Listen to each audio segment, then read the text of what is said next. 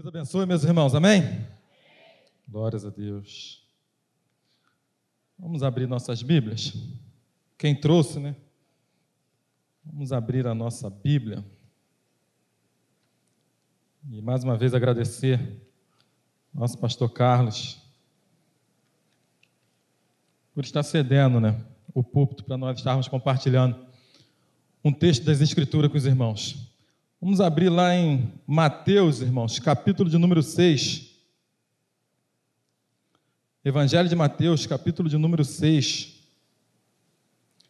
É um texto que fala sobre a continuação do Sermão do Monte. Nós vamos ler a partir do versículo 19. Todos acharam? Mateus capítulo 6, versículo 19, diz assim: Não acumuleis para vós outros tesouros sobre a terra, onde a traça e a ferrugem corroem, e onde ladrões escavam e roubam. Mas ajuntai para vós outros tesouros no céu, onde traça nem ferrugem corrói, e onde ladrões não escavam nem roubam. Porque onde está o teu tesouro, aí está também o seu coração. São os olhos a lâmpada do corpo. Se os teus olhos forem bons, todo o teu corpo será luminoso. Se, porém, os teus olhos forem maus, todo o teu corpo estará em trevas. Portanto, caso haja luz que em ti há sejam trevas, que grandes trevas serão. Ninguém pode servir a dois senhores, porque ou há de aborrecer-se de um e amar o outro, ou se devotará a um e desprezará o outro. Não podeis servir a Deus e às riquezas. Versículo de número 25. Por isso vos digo: não andeis ansiosos pela vossa vida quanto ao que haveis de comer ou beber, nem pelo vosso corpo, quanto ao que haveis de vestir. Não é a vida mais do que o alimento e o corpo mais do que as vestes? Observai as aves do céu: não semeiam, não colhem, não ajuntam em celeiros, contudo, vosso Pai celeste as sustenta. Porventura, não valeis vós mais do que as aves? Qual de vós, por ansioso que seja, pode acrescentar um côvado ao curso da sua vida. E por que andais ansiosos quanto ao vestuário? Considerai como crescem os lírios do campo, eles não trabalham nem fiam. Eu, contudo, vos afirmo que nem Salomão, em toda a sua glória, se vestiu como qualquer deles. Ora, se Deus veste assim a erva do campo, que hoje existe e amanhã é lançada no forno, quanto mais a vós outros, homens de pequena fé? Portanto, não vos inquieteis dizendo: que comeremos, que beberemos, ou como que nos vestiremos? Porque os gentios é que procuram todas essas coisas, pois vosso Pai celeste sabe que necessitais de todas elas. Buscai, pois, em primeiro lugar o reino de Deus e a sua justiça, e todas estas coisas vos serão acrescentadas. Portanto, não vos inquieteis com o dia de amanhã, pois o amanhã trará os seus cuidados, basta ao dia o seu próprio mal. Deus querido, te damos graça nessa noite, bendizemos mais uma vez o teu nome, Senhor, e te pedimos que o Espírito Santo de Deus nos ajude nesta noite. Fale aos corações dos teus filhos. Decodifica, Senhor, aquilo que eu estarei falando, para que chegue ao ouvido dos teus filhos como aroma suave, que eles entendam aquilo que o Espírito Santo quer tratar com cada um deles, e que tudo que nós falarmos aqui seja para a glória e também para a honra e louvor do teu nome. Assim nós oramos gratos por mais este dia Amém e graças a Deus. Irmãos, é, o livro de Mateus faz parte de um dos três livros sinóticos do, dos evangelhos. E esse texto que nós lemos, boa parte dele também nós encontraremos no livro de Lucas, no capítulo de número 12. Os livros sinóticos, eles são semelhantes, são olhares de um mesmo texto, de um mesmo assunto, sob lentes de pessoas diferentes, mas eles tratam especificamente do mesmo assunto. Diferente deles é o livro de João. Então, nesse capítulo 5, perdão, nesse capítulo 6, no capítulo 5 de Mateus, o Senhor Jesus começa a falar das bem-aventuranças. E aí, daí em diante, ele vai começar a, a traçar, a dar ensinamentos é, para os seus discípulos, para aqueles que o seguiam. E no capítulo 6, especificamente, ele vai tratar de três assuntos. O texto, o capítulo 6, ele é um pouco extenso, tem 34 versículos, fala sobre diversos assuntos, mas basicamente ele vai falar de justiça social, que é a questão de dar esmolas, de ter misericórdia com o próximo. Ele fala da oração do Pai Nosso, onde Jesus ensina, nos ensina a orar da forma adequada, como se convém. E ele também fala acerca do jejum. Porém, o que eu quero tratar com os irmãos está a partir do versículo 14. E eu penso que este, de, do 14 ao 34, ele vai falar de um tema que seria a ocupação dos não crentes. Do versículo 19 até o 34, ele vai traçar sobre a ocupação dos não crentes. E aí nós vamos entender um pouco isso a partir dos versículos que eu li. Por exemplo, do 19 ao 24, eu separei uma perícopezinha, um eu resumi esses versículos, e aí eu peguei do 19 ao 24, eu entendo que nesses versículos Jesus trata especificamente sobre onde estiver o teu coração, aonde você conduzir o seu tesouro, aonde estiver a sua riqueza, ali você estará colocando, empenhando o seu coração. Observe que no versículo de número 21, ele diz assim: Porque onde está o teu tesouro, aí também estará o seu coração. Ou seja, aonde está o seu maior interesse? Aonde estamos dedicando o nosso maior amor? Aonde nós estamos dedicando as coisas que nós fazemos? Ele vai dizer que aonde nós colocamos mais interesse nas coisas, onde tiver mais dedicação, é aonde nós colocamos, é aonde está o nosso coração. E ali ele diz que é aonde está o nosso tesouro. E eu te pergunto, a nossa principal motivação está em fazer a nossa vontade ou a vontade de Deus? E o resultado final desse todo o nosso empenho, ele tem um resultado final alcançar coisas para a terra ou para o céu? O que é que você tem trabalhado no seu dia a dia? O que é que você tem construído durante essa tua caminhada cristã? Jesus, irmãos, ele não proíbe os bens materiais. Observe que ele diz: aonde não acumuleis para vós outros tesouro sobre essa terra, onde a traça e a ferrugem não é, a traça e a ferrugem corroem. Ele não está aqui proibindo que eu e você junte dinheiro, que temos dinheiro, que sejamos ricos. Não. A questão é, se nós aplicarmos toda a nossa dedicação nessas coisas, nós de certa forma vamos deixar as coisas de Deus. E aí ele diz: não tem como agradar todas as coisas, das riquezas do mundo e agradar a Deus. Se eu estiver agradando as riquezas, e algumas versões vai estar dizendo, se eu agradar a Mamon, eu desagrado a Deus. Então, onde é que eu e você estamos empenhando? Onde é que eu e você dedicamos nossos esforços, os nossos trabalhos, as nossas labutas? Qual é o objetivo final? É alcançar é, coisas, bens materiais ou alcançar aquilo que Deus quer que você alcance. Os projetos da sua vida. Quando você faz projetos, seus sonhos, seus planejamentos, qual é o resultado final?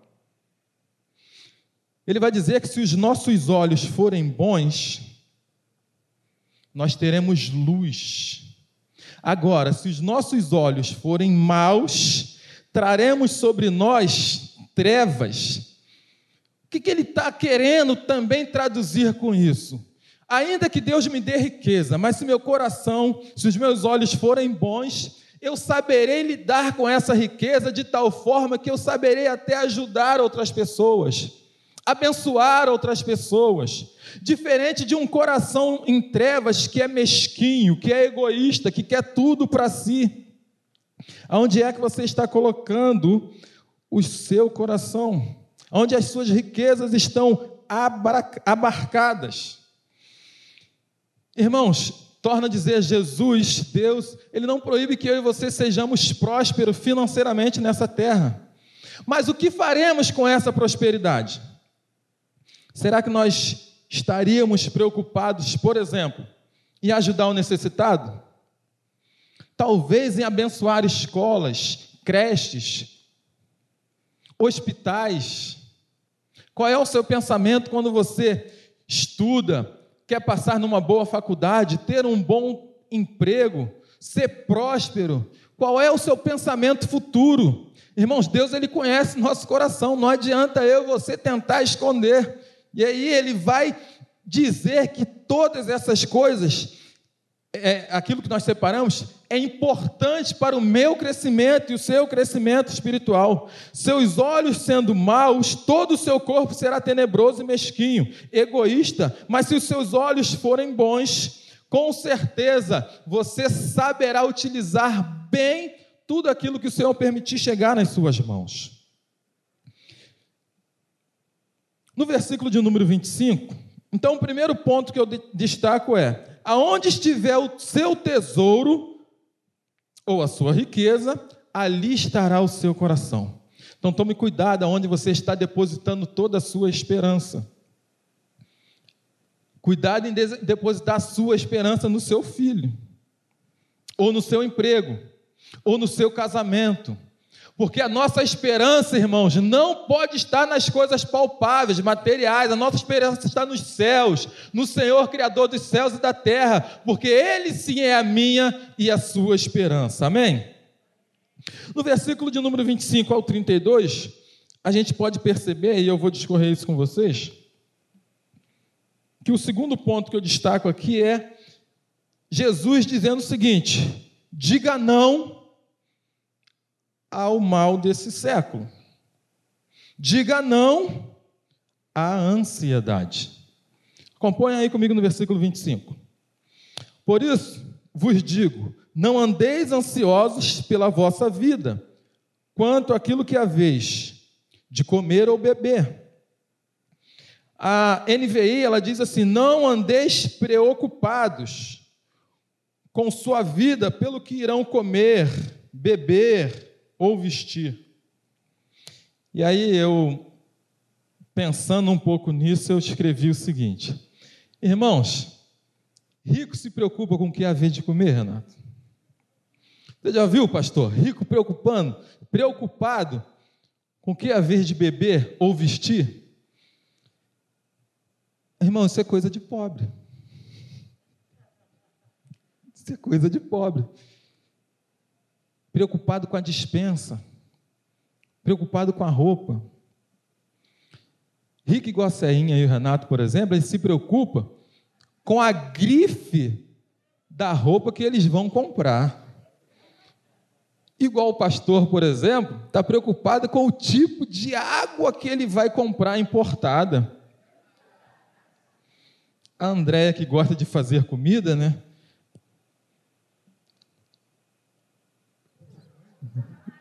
É muito camarão, né, Andréia? É muito camarão. Mas se for eu e a Ana, por exemplo, irmãos, a nossa preocupação vai ser o dia da promoção no mercado. Porque a nossa preocupação talvez seja essa, talvez seja minha e a sua também. Mas a palavra do Senhor diz: Não andeis preocupados com o que haver de comer, beber ou ficar ou vestir. Porque essas coisas, irmãos, quem procura são os gentios. São aquilo que eu chamei de não crentes. São os pagãos. Aonde é que você está abarcando o seu coração? Será que seu coração, quando chegou aqui, estava preocupado com aquilo que você vai comer amanhã?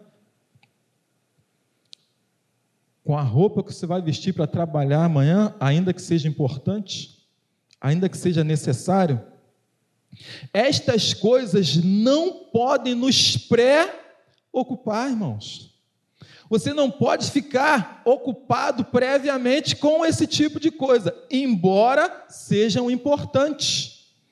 Na verdade, o texto vai dizer até outra coisa. Eu estou usando importante para não dar o spoiler do que eu vou falar aqui à frente. Isso não pode tirar a minha e a sua paz, amém, irmãos? Estou desempregado, isso não pode tirar sua paz. Eu não tenho ainda o que comer amanhã, ainda, mas isso não pode tirar a sua paz, porque a nossa paz ela está em Cristo. Eis que dou a minha paz, a minha paz vos dou, não vou lá dou como o mundo a dá. Então nós não podemos e não devemos nos preocupar com essas coisas, embora muitas vezes, ou talvez a maioria das vezes, a gente cai nessa casquinha de banana.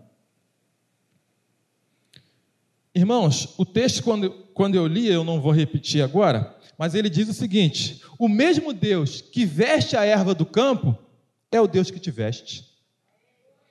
O mesmo Deus que provê alimento para os animais é o Deus que provê alimento para a sua, sua casa. Se ele faz isso com a erva do campo, que hoje cai e morre, e é lançada ao fogo, quem dirá comigo e contigo? Somos a menina dos olhos de Deus. Então ele vai dizer: por que então andais ansiosos? Com que haver de comer e de beber? Diácono Ivan está por aí, eu vi ele aí. Ah, está ali. Vou te dizer o porquê que eu falei seu nome. No versículo 31 diz assim: Portanto, não vos inquieteis com que haver de comer, beber ou vestir, tem um louvor que o projeto canta, canta e aí eles devem falar, e eu falo também, que é o louvor do diácono Ivan. Que eu não sou bobo de tentar cantar, mas eu escrevi, pelo menos vou ler e vocês vão lembrar. Deixa Deus fazer, deixa Deus fazer. Deixa Deus fazer, deixa Deus fazer. Você pode não entender agora, mas amanhã vai entender. É melhor do jeito dele. Então, deixa Deus fazer. É Ele, irmãos, que está no controle. Então, para que temer? Pare de chorar. Deus ele está cuidando de você. Ele cuida de tudo em sua volta. E ele, ele quando. Aí, viu? Se eu, imagina se eu estivesse cantando. Lendo já está difícil, né? E quando ele cuida, tudo volta para o lugar. E quando ele cuida, te dá forças para andar. Você não precisa mais temer. Enquanto tu adora Ele, cuida de você. Cuida da tua casa, cuida da sua família, cuida do seu trabalho e também da sua vida. Olha, não precisa mais se preocupar. Enquanto você adora, Deus cuidando está. Aleluia, irmãos. Vamos dar um glórias a Deus. Então não se turbe o vosso coração, credes em Deus, crede também no Pai. Ele já nos preparou o lugar, irmãos. Olha aí o versículo de número 32, é o que me chamou a atenção, e aí eu vou falar o porquê eu digo que são essas coisas que os não crentes procuram. Está no texto, eu não inventei isso. No versículo de número 32, ele diz assim: Porque os gentios é que procuram todas essas coisas. Que, quais coisas são essas? O que ele está falando, o que ele já vem discorrendo, né, e que agora ele retorna a dizer no versículo de número 31. Não andeis inquietos com que comeremos, com que beberemos ou com que vestiremos. Por quê? São os gentios, ou os pagãos, ou os não crentes que procuram todas essas coisas. O spoiler que eu estava falando é o seguinte: eu estava falando que todas essas coisas são importantes, não é isso? Mas talvez na versão da, da sua Bíblia esteja igual à minha.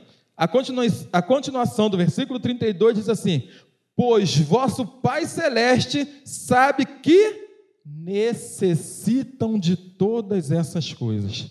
Irmãos, alimento e veste são necessidades nossas, não é isso? Necessidades essenciais. E aí você diria assim para mim: então eu tenho certeza, eu tenho a razão em me preocupar, correto? Não. Porque a continuação do texto já dá a resposta. O vosso pai já sabe. Ele sabe, irmãos. Ele sabe de tudo que nós precisamos. Mas muitas vezes ele está deixando você ir até aonde ele. E aí eu vou entrar um pouquinho na mensagem de hoje de manhã, pregada pelo nosso seminarista Renato, quando ele fala a respeito do povo de Israel que estava preso no Egito. E aí eles oram, eles oram, eles oram para que Deus é, o socorram, os resgate. Só que eles não estavam preocupados em adorar a Deus. A preocupação deles estava a prisão ou a opressão, melhor dizendo. Porque até antes da opressão, eles eram escravos, mas estavam na sua zona de conforto. Muitas vezes, Deus ele quer me tirar, ele quer te tirar da zona de conforto. Eles estavam no Egito, que muitas vezes nós representamos ou nós falamos que o Egito hoje seria no mundo, estavam no mundo. Mas se o coração de Faraó não endurecesse e os apertasse, eles iriam querer sair do Egito, irmãos? Estava bom, estava confortável para eles. Só que Deus, voltando para o nosso texto, não divide a sua glória com. E o povo de Israel era um povo escolhido. Deus tinha promessas para eles. Então eles estão pedindo a libertação. Lembra que o povo, os gentios, estão atrás de comida, bebida e vestimentas, o povo queria libertação. Deus fala assim: tá bom, eu vou te libertar, mas eu vou te libertar não com esse propósito que vocês têm. Fale para Faraó, Moisés, que o meu povo vai ser liberto para me adorar. O seminarista Renato falou aqui hoje. Enquanto você está buscando as coisas desta terra, o Senhor está buscando de você adoração independente daquilo que você está vivendo, seja luta na área espiritual ou financeira, seja situação no seu casamento, com seus filhos. Deus está buscando de vocês e de mim verdadeiros adoradores que o adorem em espírito e em verdade, na alegria ou na tristeza. E aí, se vocês forem procurar, não vou ler agora, lá em Deuteronômio, ele vai falar, não é só apenas adoração. Eu vou libertar o povo para que eles possam me servir. Enquanto eles estavam preocupados com libertação, Deus queria um povo que o servisse, mas de todo o coração, irmãos, então venha para a casa do Senhor, sirvam ao Senhor com gratidão, com gosto, sabendo que Ele muito mais fez por nós. O que nós fazemos hoje aqui, irmãos, é ficha do que Jesus fez por nós. Desceu da sua glória para morrer no nosso lugar. E através dessa morte nos dá vida, vida com abundância. Então, o mínimo que nós podemos fazer é além de adorá-lo, servi-lo com todo o nosso coração, nos gastar e nos deixar ser gastados por amor a Ele. Mas Ele também diz que nós devemos compartilhar esse amor. Ame uns aos outros como eu, como você ama a si próprio. Nós devemos fazer isso, meus irmãos, amar o nosso próximo como se fosse nós mesmos. E ele vai mais além, ele vai dizer que ele vai libertar o povo para que o povo faça uma festa, faça sacrifícios de adoração, de louvores, porque o nosso Deus, ele é merecedor de toda honra, de toda glória, todos esses cultos, as, as reuniões de oração, os cultos de louvores, de adoração, não são para para os homens, irmãos, nós fazemos para o Senhor, e o Senhor merece o melhor, que eu e você possamos fazer o melhor, nos empenhar para fazer o melhor, que nós possamos gastar, colocar o nosso coração, ou o nosso tesouro, ou a nossa riqueza, aquilo que nós temos como riqueza, é, é, guardar ali como se nós estivéssemos guardando o nosso tesouro, fazendo as coisas voltadas para o Deus Todo-Poderoso, porque Ele se agrada disso, meus irmãos. Então, quando você vier para a casa do Senhor, quando você estiver na sua casa, você estiver fazendo seja lá o que for, adore o Senhor em espírito em verdade. Ele tem visto o seu clamor, as suas dificuldades, os seus dramas mas Ele quer te dar muito além daquilo que você pede, muito além daquilo que você imagina. O povo queria apenas ser liberto e sim alcançar futuramente a terra prometida, mas Deus tinha muito mais para eles. Deus queria se revelar a eles de uma forma especial e extraordinária. Deus fez sair a água da rocha, Deus os cobria tanto de dia quanto de noite. Ele está dizendo para mim, para você: Eis que estou convosco todos os dias, seja de dia, seja de noite, seja de madrugada, ainda que com medo, né, Renato? Ainda que com medo das situações que nos cercam. O verdadeiro amor, Jesus lança fora todo medo. Quando eu e você temos Jesus no coração, ainda que nós tenhamos medo, somos corajosos. Foi o que o seminarista Renato disse aqui hoje pela manhã. Em Cristo, irmãos, nós somos mais do que vencedores. Então, por que nós estamos colocando a nossa ansiedade? Por que nós estamos nos preocupando, ocupando a nossa mente com aquilo que não embora seja necessário, mas com aquilo que não tem um valor espiritual. A comida de amanhã Deus já providenciou para mim e para você. As vestes de amanhã Deus já providenciou para mim e para você. Então descansa o seu coração no Senhor. É nele. O salmista, lá no capítulo 4, no versículo 8, ele diz assim: Deito-me, ou logo me deito e adormeço pois só tu, Senhor, me faz repousar em segurança, irmãos. Irmãos, muita gente de posses pode ter riquezas, mas paz ninguém compra.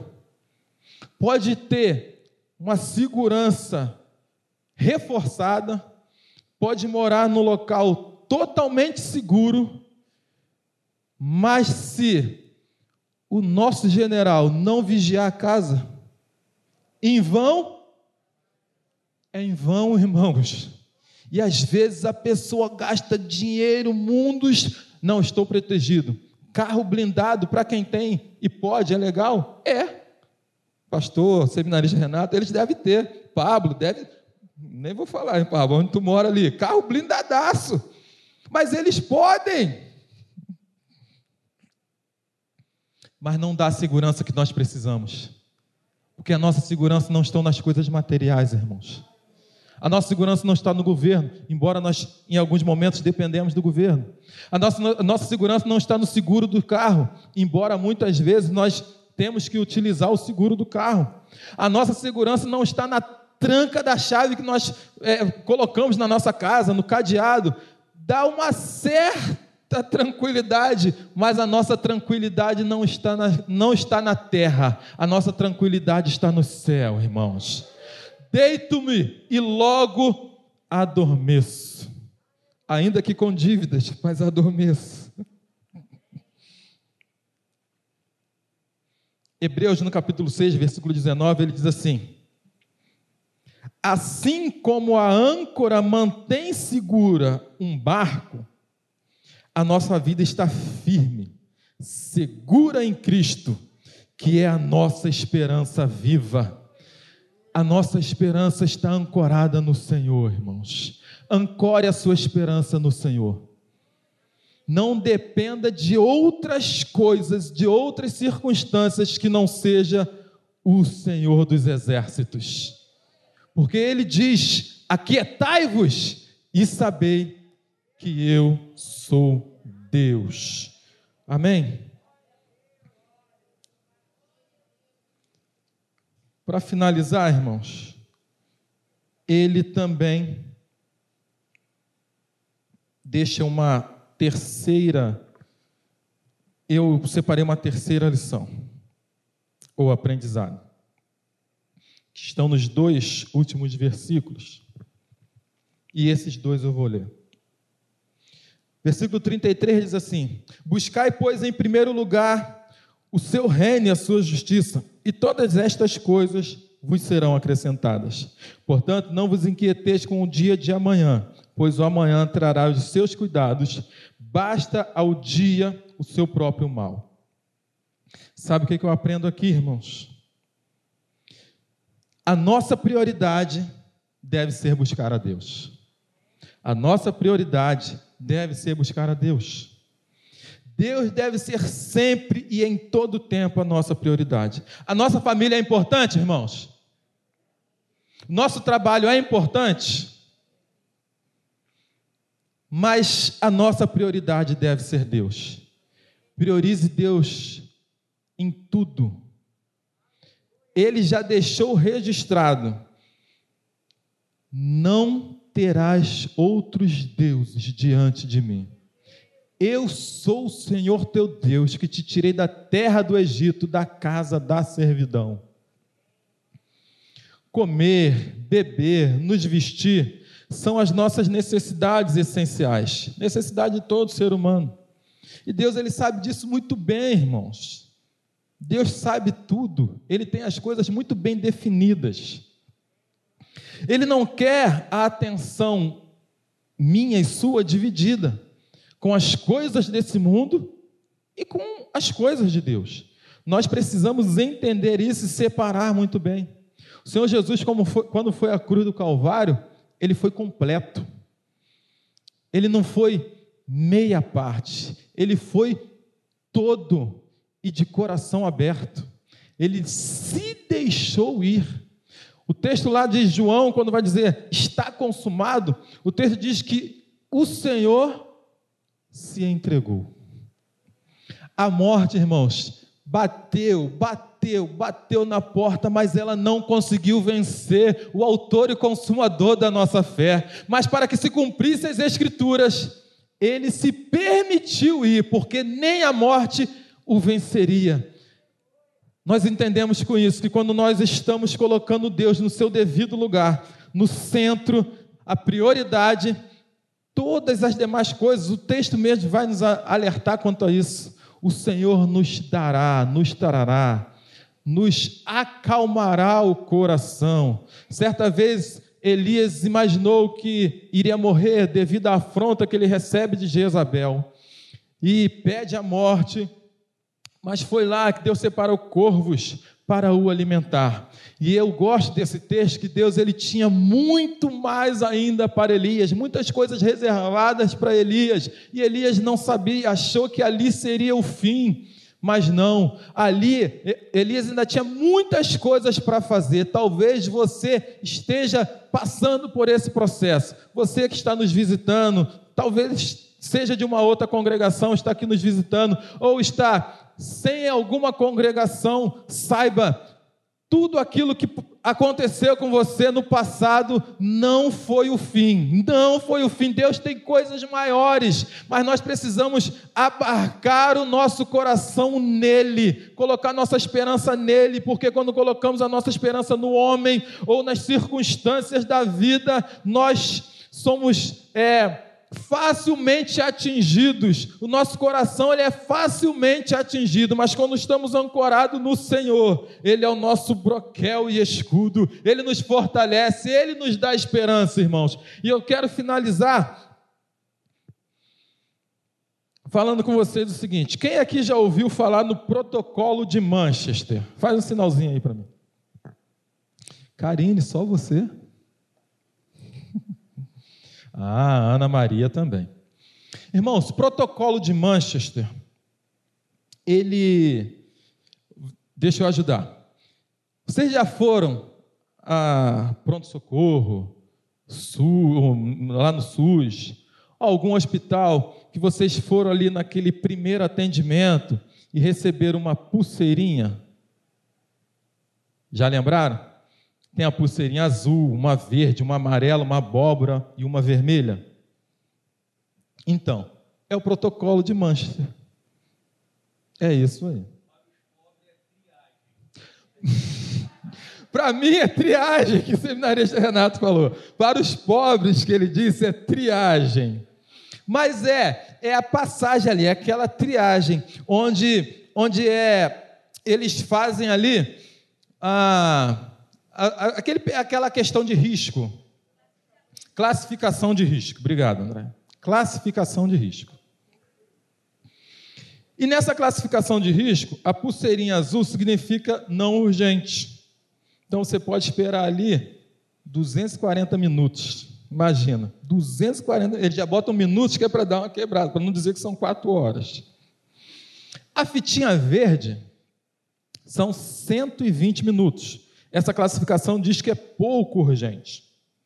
A fita amarela é urgente, então você vai esperar aproximadamente 50 minutos. A abóbora é muito urgente e a vermelha A vermelha, irmãos.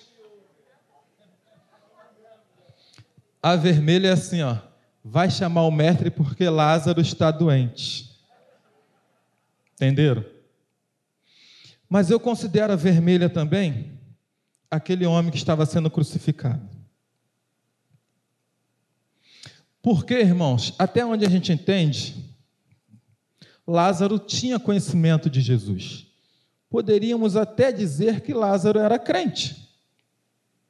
Morrer com Jesus é lucro, irmãos. Amém?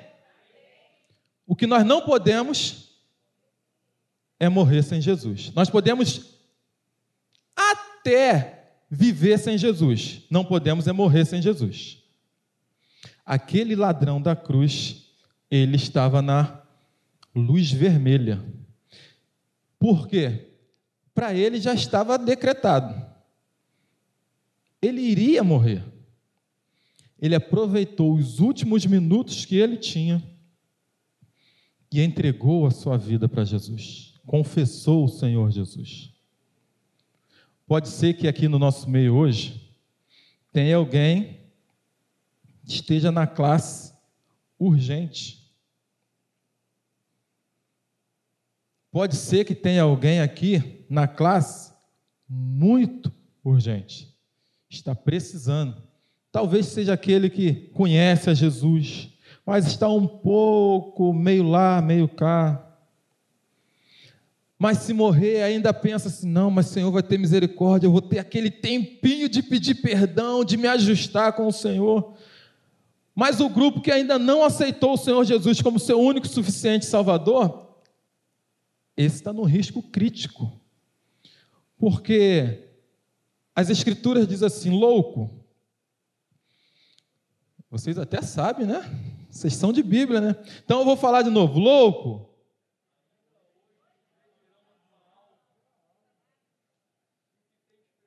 O que tens preparado? Louco, ainda hoje pedirão a sua alma. O que é que tens preparado? Nós estávamos ah, lá na, na aula ontem, lá do, da, do IBM, na classe onde eu estava, o pastor ele citou aquela passagem onde diz: se estiverem dois juntos no campo, um será levado e o outro ficará. E aí ele disse o seguinte: Se tem dois crentes, e aí ele falou: estou eu e minha esposa. Irmãos, eu vou e ela fica. Mas ele estava explicando que o contexto não é esse. Ele está dizendo o seguinte: que existe dois caminhos: o caminho do céu e o do inferno. Porque senão, como é que vai ficar lá? O Kleber já chegou até mais perto da Luciana ali. Calma, Kleber, calma, calma seu coração. Mas o que eu quero dizer com isso, irmãos? Se Jesus vier nos buscar hoje, tens certeza para onde tu vais?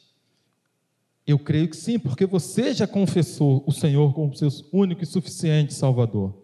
Então, não esquecendo da do protocolo de Manchester, eu vou só finalizar isso aqui. Ele foi criado na cidade de Manchester, por isso traz esse nome, lá na Inglaterra, e vários países da Europa, irmãos, já utilizam é, esse, esse protocolo. E o Brasil é, não é Europa, mas é um dos países que utiliza e tem sido muito eficaz. Embora quando a gente recebe a fitinha azul ou a verde, a gente fica desesperado, né? porque já sabe que vai esperar bastante.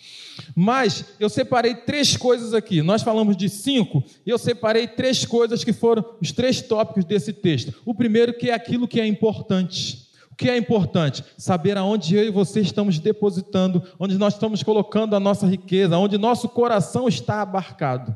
Isso é importante, importantíssimo. O texto também diz sobre a questão do comer, do beber e do nos vestir. E o Senhor sabe que isso é necessário, são coisas necessárias para a nossa vida. É uma necessidade essencial que nós temos. Só que nós não podemos nos preocupar, preocupar, andar ansioso com essas coisas. E o terceiro tópico que é buscar o Senhor em primeiro lugar. Prioridade.